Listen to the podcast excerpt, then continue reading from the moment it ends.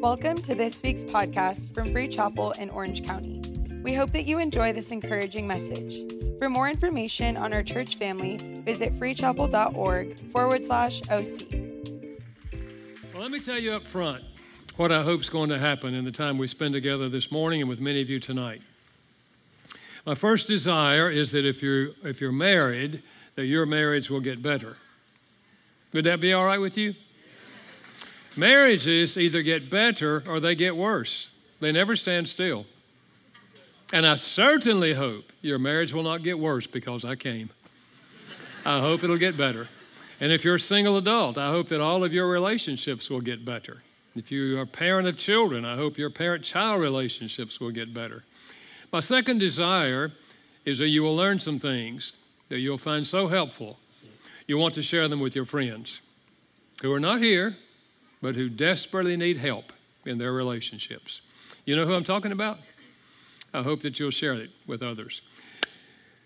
I want to talk in this hour about the most important word in the English language and the most confusing word in the English language. The reason I say it's the most important word is because Jesus said in John 13, verse 35, This is the way that they will know that you're my disciple, by the way you love each other. In other words, he gave the non Christian world the right to judge whether or not we're following him by the way we love each other. That makes it a pretty important word. But I say it's the most confusing word because we use the word love in a thousand ways. We say, for example, I love hot dogs. or in North Carolina, where I live, we say, I love barbecue. And in North Carolina, that's always pork barbecue.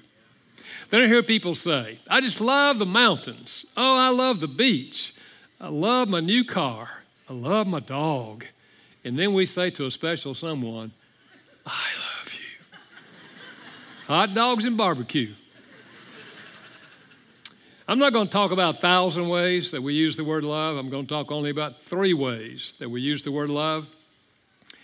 And I'm going to focus on the third of these. The first one is what we typically call falling in love. Now, I don't know if you've ever heard a lecture on falling in love. I doubt it. If you want to learn about falling in love in our culture, you have to listen to country music. Because they're falling in love or out of love every other song. Well, this kind of love we don't talk about much in church, but I think it's important to understand. This kind of love actually begins with a feeling. Uh, I call it the tingles. We get these emotional tingles. Somebody, the way they look, the way they talk, the way they emote, just triggers something inside of us emotionally. And we want to be with them again and again and again. And eventually, it becomes an emotional obsession. We literally get obsessed with them. We can't get them off our mind. Okay? Uh, we go to bed thinking about them. We wake up thinking about them. All day long, we think about them. They are the most wonderful person we have ever met in our lives.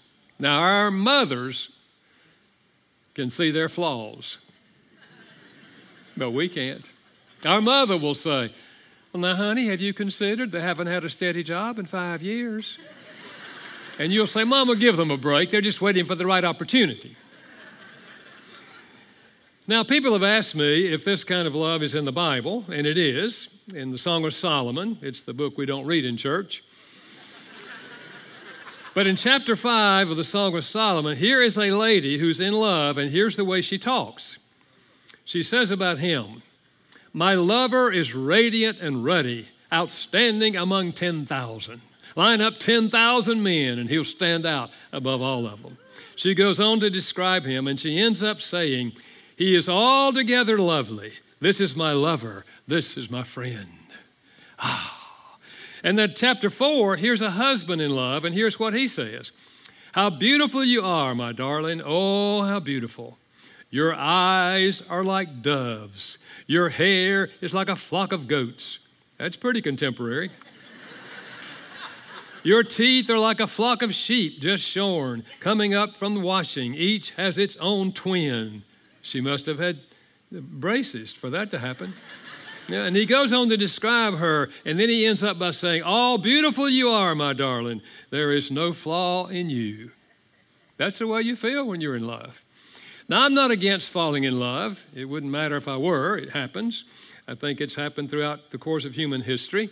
God made us that way, and we are attracted to each other. But what no one ever told me is that that's not the foundation for marriage. Uh, you know, what I heard through all the years is if you got the real thing, it's going to last forever.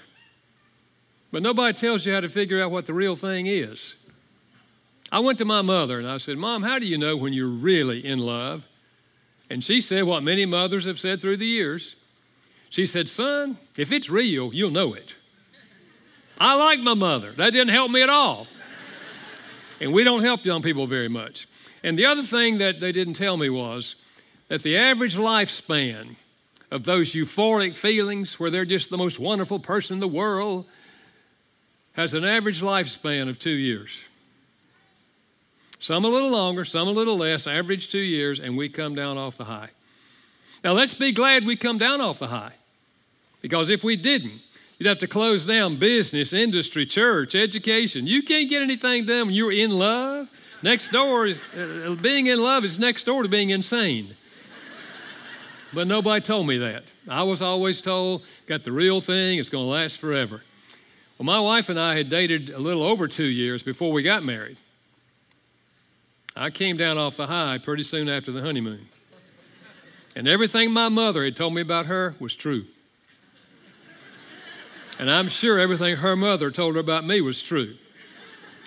And then we had our conflicts, and we didn't know how to solve conflicts because when you're in love, you don't think you'll have any. And we ended up arguing with each other because I knew I was right. She knew she was right. And we argued. And eventually we said hateful things to each other. And not only did we lose all those positive feelings, we now had negative feelings toward each other. And maybe that's why I'm so empathetic with people who are hurting in their marriage. Because I know what it's like to be married and miserable and feel like you made a mistake and feel like we're too different and it's never going to work out. And I think God allowed us to go through that because He had in mind that I would be spending my life in ministering to couples who are experiencing similar thoughts and similar feelings in their own relationship. Well, obviously, we did work our things out, and God did lead us to that, and I'll share that later on in this hour. But I, I just wish I'd known beforehand that I was going to come down off the high. And other, otherwise, I don't, I don't think I would have felt nearly as frustrated if I had known I was going to come off the high and if I'd known the other things that I'm going to tell you this morning. Second way we use the word love that I want to talk about this morning is not nearly as exciting, but far more important, and that is love as an attitude. That, that doesn't do much for you, does it? Love as a way of thinking. When, when the Bible says in Ephesians 5:25, husbands love your wives as Christ loved the church and gave himself for it. You think he's talking about the, the tingles? Husband, get the tingles for your wife like Christ has the tingles for the church. No, no, no. No, no, no, no, no. He's saying have the same attitude toward your wife that Christ has toward the church. He gave himself for the church all the way to death. Now, you have that same attitude. You see, this kind of love is totally different from what we typically think of as romantic love. This is, is something, we choose our attitudes. We don't choose to fall in love. You don't get up one day and say, I think I'll fall in love with the first person I see. No, no, no, it doesn't work that way. But every single day, we choose our attitude. We choose an attitude of love which is the attitude Christ had I'm here to enrich your life. I'm here to give my life in service to you. If we have an attitude of love, it'll affect everything we do all day long with everyone we encounter, including our wife, including our children, including everybody else we meet. We choose our attitude every single day. We either choose an attitude of love or an attitude of selfishness. And by nature, our attitude is selfish. So in a marriage, if I have an attitude that's selfish, I'm in this marriage to make me happy. And if you're not making me happy, I'm going to find somebody who will. So we either choose the attitude of selfishness or we choose the attitude of love. They're, they're, they're opposite extremes. One is I'm in the world and I'm in this marriage and I have these children in order to give to them and enrich their lives. And if every member of the family has that, the whole family is enriching each other's life. Wow. Wouldn't that be wonderful? Now, I'm not going to talk a lot about attitude because this kind of love we talk about in the church. We talk about loving your neighbor, doing things positive in your life, investing your life in helping and serving people. And so I'm not going to talk a lot about it, but it's extremely important, and I'll come back to it later. But I want to focus on the third way we use the word love. And that's one we really don't talk about much in church. And that is love as an emotional need. Almost everyone agrees that one of the deepest emotional needs we have on the human level is the need to feel loved by the significant people in our lives. I like to picture inside every child there's an emotional love tank. And if that love tank is full, that is, the child genuinely feels loved by the parents, the child grows up emotionally healthy. But if the love tank is empty and the child does not feel loved by the parents, the child grows up with many internal emotional struggles.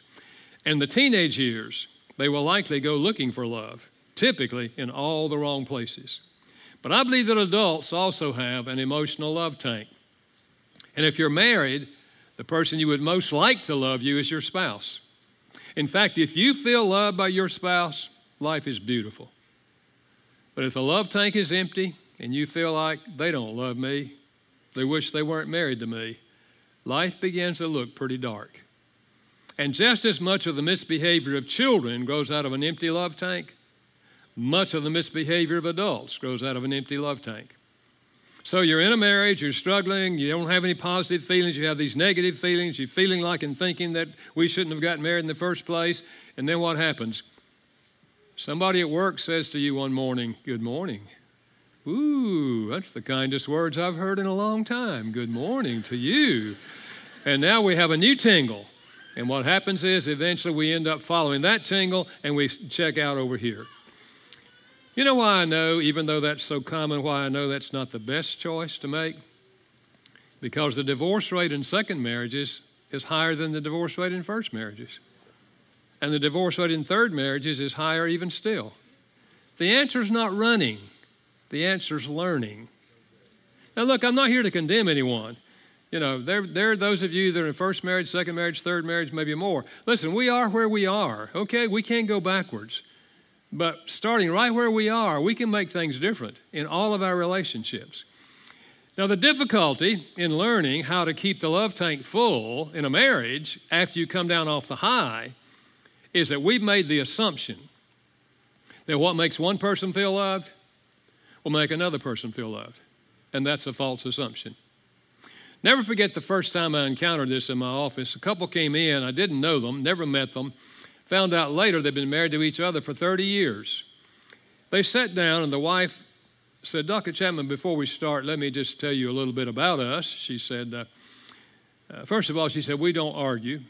We don't believe in arguing. We don't have any money problems. She said, I was reading an article that said money's the biggest problem in marriage. She said, Well, not for us. She went on with two or three more positive things. I'm beginning to ask myself, did they come in here to tell me what a good marriage they have? But then she starts crying. And she says, But Dr. Chapman, the problem is, I just don't feel any love coming from him. We're like two roommates living in the same house. He does his thing and I do my thing. But there's nothing going on between us. And I feel so empty. And I don't know how long I can go on like this. I looked over at her husband and he said, I don't understand her. I do everything I can to show her that I love her. She sits there and tells you what she's been telling me. She doesn't feel loved. He said, I don't know what else to do. I said, Well, what do you do to show your love to her? He said, Well, I get home from work before she does, so I start the evening meal. And he said, Some nights I have it ready when she gets home. If not, said, she'll help me. And said, Then we eat together. And he said, After we eat, he said, I'll wash the dishes. And he said, Every Thursday night I vacuum the floor. And every Saturday I wash the car and mow the grass and help her with the laundry. And he went on. I was beginning to wonder, What does this woman do? it sounded to me like he was doing everything. And he said, I do all of that. And she sits there and says she doesn't feel loved. He said, I don't know what else to do. I looked back at her and she started crying again. And she said, Dr. Chapman, he's right. He's a hardworking man. She said, but we don't ever talk. We haven't talked in 20 years. He's always mowing the grass, washing the dishes, back the floor. You understand what's going on? A sincere husband who is doing everything he knows to do to show his wife that he loves her, and a wife who doesn't get it. And after that, I heard similar stories over and over in my office. And I knew there had to be a pattern to what I was hearing, but I had no idea what it was. So eventually I took time to sit down and read several years of notes that I made when I was counseling and asked myself the question when someone sat in my office and said, I feel like my spouse doesn't love me, what did they want? What were they complaining about? And their answers fell into five categories. And I later call them the five love languages. And I started sharing that in my counseling. That if you want her to feel love, you've got to express love in her language. If you want him to feel love, you've got to do the same. And I would help couples discover each other's love language, challenge them to go home and try it, and sometimes they would come back in three weeks and say, Gary, this is changing everything. The whole climate's different now. And then I started using it with, with groups of small groups of couples, and the same thing would happen. And probably five years later, I thought, you know, if I could put this concept in a book and write it in the language of the common person, maybe I could help a lot of couples that I would never have time to see in my office. Little did I know that that book would sell now over 15 million copies in English and be translated in over 50 languages around the world. In fact, after the first service, a lady came up and showed me a copy from Brazil in Portuguese that she, she had. People said to me, Gary, how, does that ha- how did that happen? I mean, it sells more every year than it did the year before, and that doesn't happen with books. I say the short answer is God. And the long answer is God. That's all I know. I think what has happened on the human level is couples read it, they take the quiz, they discover each other's language, they start trying it. It changes their whole the whole emotional climate of the marriage. Then they want their brother and his wife to read it, their sister and her husband. It's just gone word of mouth all over the world. So I want to share with you the five love languages. If you've read the book, it'll be a review. If you haven't read the book, it'll be an introduction, okay? And uh, if you're not familiar with these, you might want to jot them down. Uh, first of all, is words of affirmation. Words of affirmation. 1 Corinthians chapter 8, verse 1. Love edifies. Love builds up. So one way to express love is to use words that build up the other person. You look nice in that outfit. I really appreciate what you did. You know one of the things I like about you? It's simply using words to bring to their attention something that you appreciate, something you like about them. You know, there's an ancient Hebrew proverb that says life and death is in the power of the tongue. You can kill people by the way you talk to them, and you can give them life. For some people, words of affirmation is their love language. And you give these people negative words, critical words, harsh words, it's like a dagger in their heart. See, the opposite of their primary love language is also that which hurts them most deeply words of affirmation. Now, I did have a lady say to me some time ago, she said, Gary, I hear you. And I know it would be good if I could give my husband some positive words. She said, but to be honest with you, I can't think of anything good to say about the man. I said, well, does he ever take a shower? And she said, Well, yes. I said, How often? She said, Well, every day. I said, If I were you, I'd start there. Honey, I appreciate you taking a shower. I said, There are men who don't. I've never met a man, I've never met a woman. You couldn't find something good to say about them. And for some people, this is their love language. Love language number two is gifts. It's universal to give gifts as an expression of love. Ephesians chapter 5 and verse 25, the verse I gave you earlier, It said, Husbands, love your wives as Christ loved the church, listen, and gave himself for it. In that illustration, Christ himself is the gift. Before I studied counseling and theology, I uh, did an undergrad and a master's in cultural anthropology. We have studied cultures all over the world. We've never found a culture anywhere in the world where gift giving is not an expression of love. It's universal to give gifts. Now, the gift doesn't have to be expensive.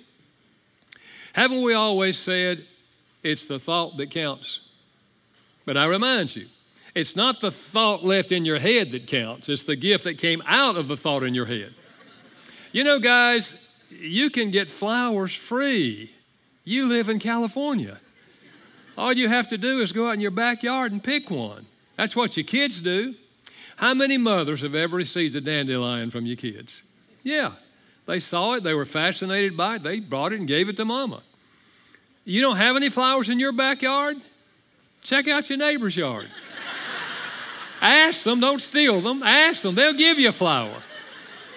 Or you could go to a funeral. I did that not long ago. I was out the cemetery and the service was over. The family was leaving. There was flowers on the casket. And as some of the family members were leaving, they started pulling out roses. And one of them said to me, Dr. Chapman, would you like to have a rose? I said, I certainly would, thank you. I took that thing home gave it to my wife. I told her where I got it, she still liked it.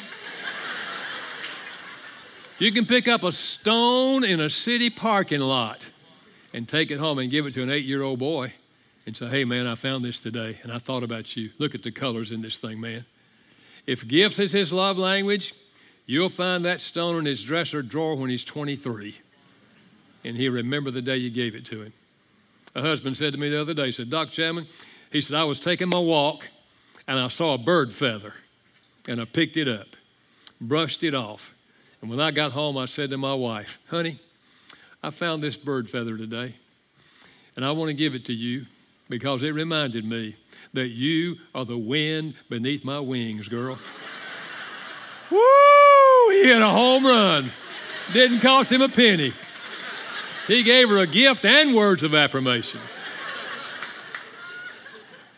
Number three is acts of service. Doing something for them that you know they would like for you to do. 1 John chapter 3, verse 18. Love not in word only, but in deed. Do something to show your love. Remember the old saying, actions speak louder than words. It's true if this is their love language. It's not true for everyone, but if this is their love language, actions will speak louder than words. Now, in a marriage, this would be such things as uh, cooking meals. Incidentally, that is a huge act of service, cooking a meal. Any, anybody here still cook? Yeah, a few of you. My, my son didn't get married till he was 34. People kept asking, when are you going to get married? When are you going to get married? He would say, when you grow up in the home of a marriage counselor, you're very careful. But eventually got married. He came home and he said, Dad, I got a bonus when I married Amy. I said, Really? He said, Yeah, Dad, she likes to cook. I never thought I'd find a girl in my generation likes to cook. Then my daughter married a man that likes to cook. My kids got it made on the cooking deal. Washing dishes is an act of service. Who does that at your place? Puts them in the dishwasher and all that good stuff. Yeah. Vacuuming floors is an act of service. Who does that? Yeah uh, washing the car or running it through the car wash. That's active service. Walking the dog is an act of service. Uh, changing the baby's diaper. Woo, huge act of service. Anything. You see, with children, we have to speak this language the day they're born, because they can't do anything. You have to do it all. Put the food in, take the food out. You do the whole thing. So this, this applies to children as well as adults, uh, acts of service. Number four is quality time giving the other person your full attention, undivided attention. Mark chapter 3 and verse 14 says of Jesus, He ordained 12. We call them the 12 disciples. Listen, that He might be with them. Jesus preached to multitudes, He gave quality time to 12 men. Now, when it comes to marriage, I am not talking about a husband and wife sitting on the couch watching television. Someone else has your attention. I'm talking about sitting on the couch with the TV off, computer down. We're not answering our phone. We're giving each other our undivided attention and talking with each other. Or it could be taking a walk down the road and talking as you walk, or going out to at a restaurant to eat, assuming that you talk. We've all seen it in the restaurant. Husband and wife across the table, and both of them have their phone out looking at their phone. That's not quality time. That's proximity, but it's not quality time. Now, with children, to speak this language, you have to go to where they are because they cannot come to where you are. So when they're little, crawling on the floor, and you want to spend quality time, you get on the floor and you let them crawl all over you. Get a little older, you go to the sandbox. We do fairly well when they're young, but when they get to be teenagers, we don't always want to go where they are. So what do they do? They go down the street and find somebody who will go where they are, and you miss out. I remember when my son got into Buddy Holly. Anybody old enough to remember Buddy Holly? A few of you, yeah. He got into Buddy Holly. When he did, I got into Buddy Holly. Man, I read the lyrics to his songs. I said, Derek, listen to this, man. I like this one. One day I said to him, I said, I got to go to Fort Worth, Texas to speak. Why don't you go with me? And when I finish speaking, you and I will drive out to Lubbock and we will discover Buddy's hometown. Oh, Dad, I'd love to do that. I had no idea how far it was from Fort Worth to Lubbock. Whoa, it's a long journey and not a lot out there except tumbleweed and railroad tracks. we went to the Chamber of Commerce. They gave us three pages on Buddy Holly. We went out to the house where he was born. Actually, the house had been torn down, but I took a picture of my son on the lot where Buddy Holly's house used to be. And then we went out to the schoolhouses, all the schools that he went to, went to the church where he was married and where they had his funeral, uh, went to where they played his first record, went out to the, the cemetery, and I gave my son a little time there alone, you know. And then we drove all the way back to Fort Worth talking about wonder what would have happened if Buddy hadn't got killed in that plane crash. And then wonder if Buddy really was a Christian because his youth director at the church told us that Buddy was a Christian. I said, Derek, we might see him in heaven, man. Woo, won't that be great? Now, folks, can I be honest? I didn't care about Buddy Holly. He was already dead, okay? But I cared a whole lot about my son.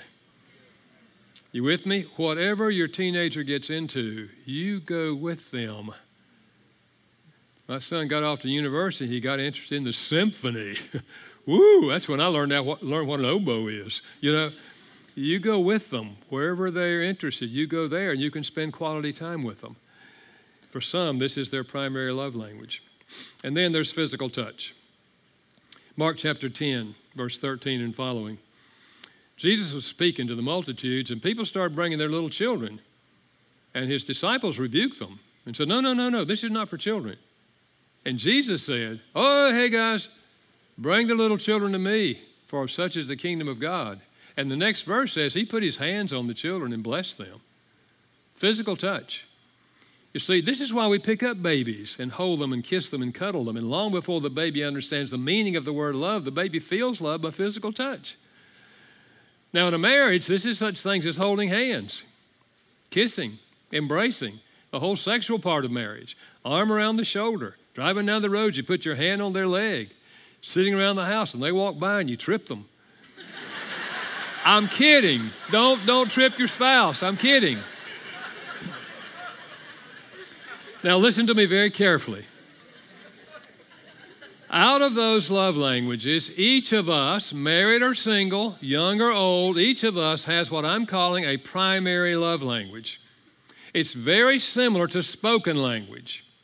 Every one of us grew up speaking a language with a dialect, and that's the one we understand best. We call it our native tongue.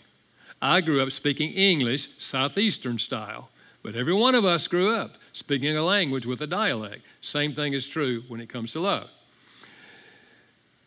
And uh, by nature, let me say this almost never does a husband and wife have the same love language. It does happen, but not very often.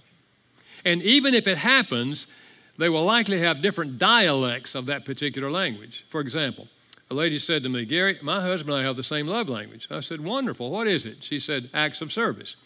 But, she said, the things I want him to do for me that make me feel loved are different from the things he wants me to do to make him feel loved. You got it? Same language, just different dialects. So we each have a different diet, each have a different language. And if you have three children, they may well have three different love languages. So, uh, and let me just say this you can determine a child's love language by the time they're four years old. Just observe their behavior. How do they love you? How do they respond to you? My son's love language is physical touch. When he was that age, I came home from work, he'd run to the door and grab my leg and climb all over me. He's touching me because he wants to be touched. Our daughter never did that. At that age, she would say, Daddy, come into my room, I want to show you something. She wanted quality time. So it's there very early in life. Uh, by nature, we speak our own love language. That is, we express love to other people in the way that we want to feel loved ourselves. When I got married, I knew nothing, of course, about love languages. In fact, I knew I didn't know much about anything when I got married, but I knew nothing about love languages. Uh, but I did know that when people gave me affirming words, I knew that I felt appreciated. So, just by nature, in those early weeks of our marriage, before I came down off the high, just by nature, I gave her words of affirmation. I told her how nice she looked in that outfit. I told, told her how much I appreciated what she did. I probably told her a dozen times a day, I love you, honey. I am so glad I married you. I love you, love you, love you. and one night she said to me, You know, you keep on saying, I love you. If you love me, why don't you help me? And I said, What, what do you mean?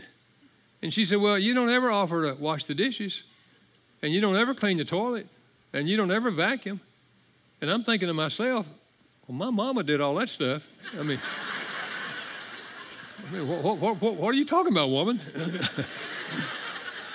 I told you, I knew almost nothing about marriage, okay? And uh, so we, we, we, we, we had a really horrible time because we argued. And I lost the positive feelings, I got the negative feelings because you know, she wouldn't listen to me and she wouldn't do what I said. And, and yeah, I mean, we, we, we, we really had a hard time.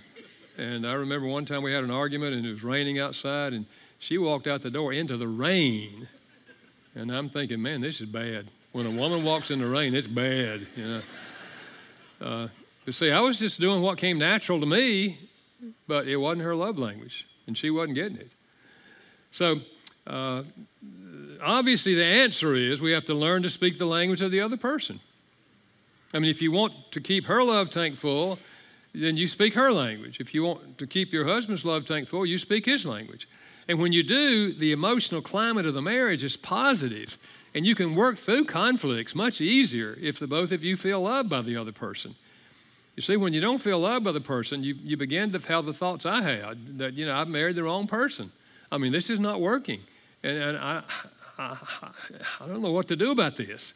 So uh, we obviously have to learn to speak the other person's language. Now, people say to me, Gary, okay, I get the idea, but what if the love language of the other person is something that doesn't come natural for you? And my answer, so you learn it.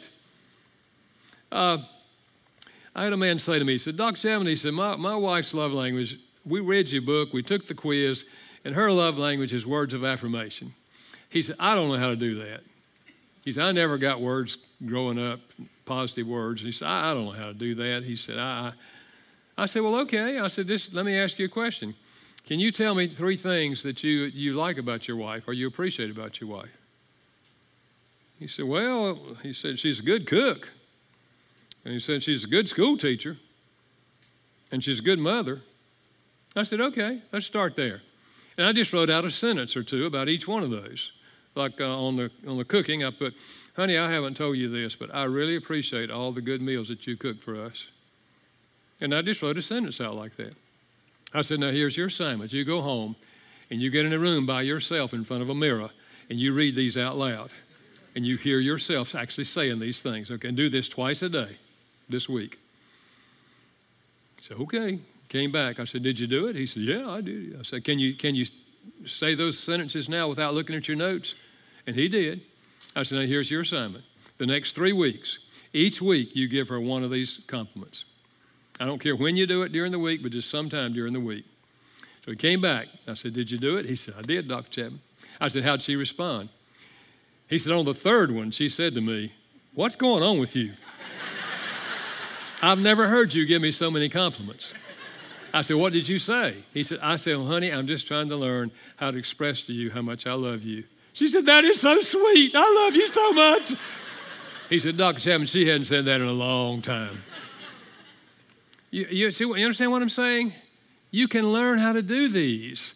I remember the, the father who said to me, Dr. Chapman, he said, I read your book on children, and, and, and he said, My son's love language is, uh, he's 10 years old, and his love language is physical touch. And he said, Dr. Chapman, I cannot imagine walking up to my 10 year old son and hugging him. He said, My father never hugged me. I, he said, I don't remember ever being hugged as a kid. And he said, I, I just, I don't know if I can do that. And I said, Okay, okay. I said, Come up here, stand beside of me. I said, Now hit me on the shoulder. He hit me on the shoulder. I said, That's your assignment this week. Just one time this week, walk up to your son, wherever he is, and just walk up and hit him on the shoulder. I said, You can run if you want to. Hit him and run. Yeah. Next week, I said, Now hit me again. He hit me again. I said, Now just pat me on the back twice. And he did. I said, That's your assignment this week. One time, you hit him on the shoulder. Another time, tap him twice on the back. And we just went like that for a few weeks. And the week he finally came back after he had hugged his son, he said, Dr. Chapman, he said, I hugged him. I hugged him. I hugged him. It felt so good, Doctor. you see, folks, I don't care what your childhood was like. I don't care if you didn't get loved in the way that, that, that this, your spouse wants to be loved. We can learn to speak these languages. This is where attitude comes in, remember? Yeah, attitude. I had a man, here's, here's what I mean by that. I had a man say to me, he said, Dr. Chapman, he said, my wife and I read your book and said her language is acts of service. He said, but I'm just going to tell you and her if it's going to take my washing dishes and my vacuuming floors for her to feel love, she can forget that. and I said, That's your choice. I said, Love is a choice. If you choose to live with a wife who has an empty love tank, that's your choice. I said, I much prefer to live with a wife who has a full love tank. I said, I've lived with both. Same woman. Early years, empty love tank. Latter years, full love tank. I said, my wife's language is physical, is acts of service too. I said, that's why I wash dishes. I take out the trash. I vacuum floors. And my wife tells me I'm the greatest husband in the world. My language is words of affirmation. And I know that she's exaggerating, but I like it.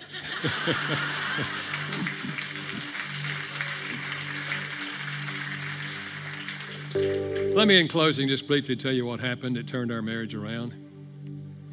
What compounded my problem with all of our conflicts and all of our arguing is that two weeks after we got married, I enrolled in seminary to study to be a pastor. And here I am now, married and miserable, and I'm studying to be a pastor. And I'm saying to myself and later to God, I can't do this.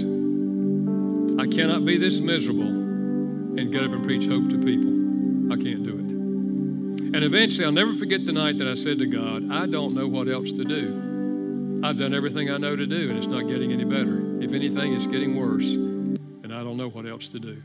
And as soon as I said that, there came to my mind a visual image of Jesus on his knees washing the feet of his disciples. Remember that?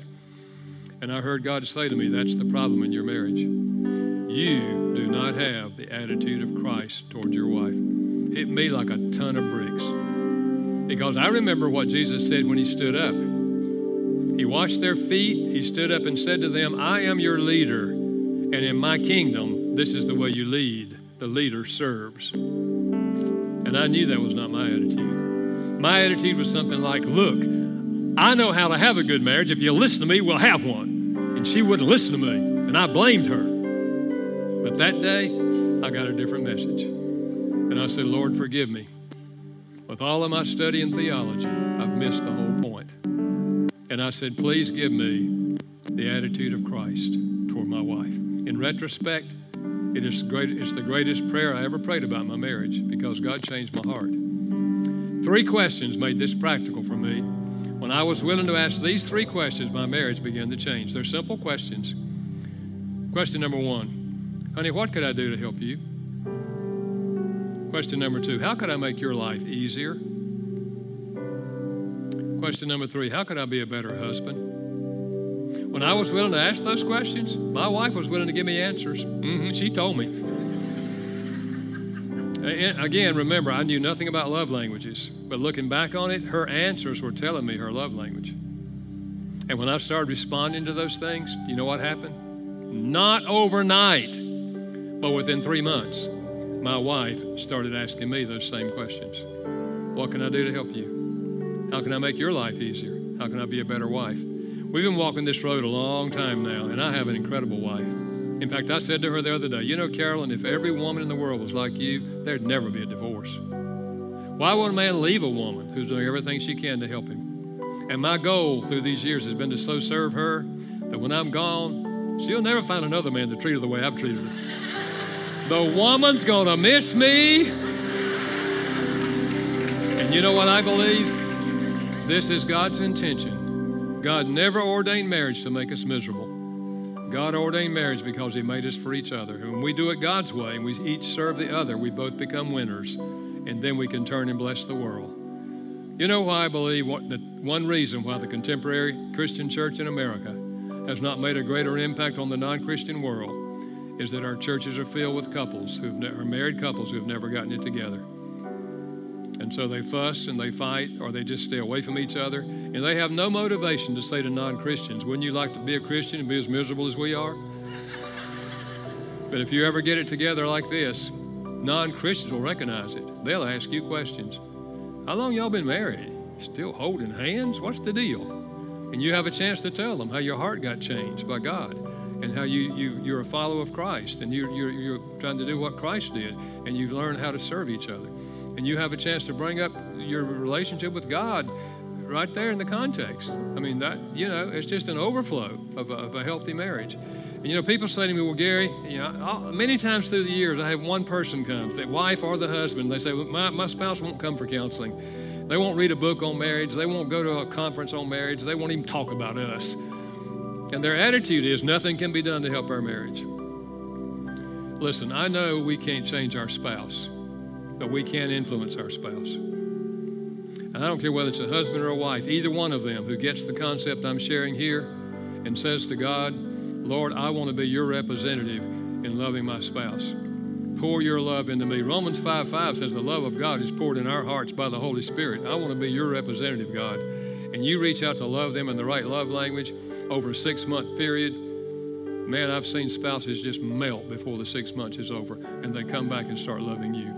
Now, we can't change them, but we can influence them. Now, me, please just let me clarify this. I'm not saying you only speak the person's primary language. No, no, you give heavy doses of the primary. You sprinkle in the other four for extra credit. Thank you for listening to this week's podcast. To watch our latest message, be sure to subscribe to our YouTube channel. To stay connected, follow us on Instagram and Facebook at Free Chapel OC.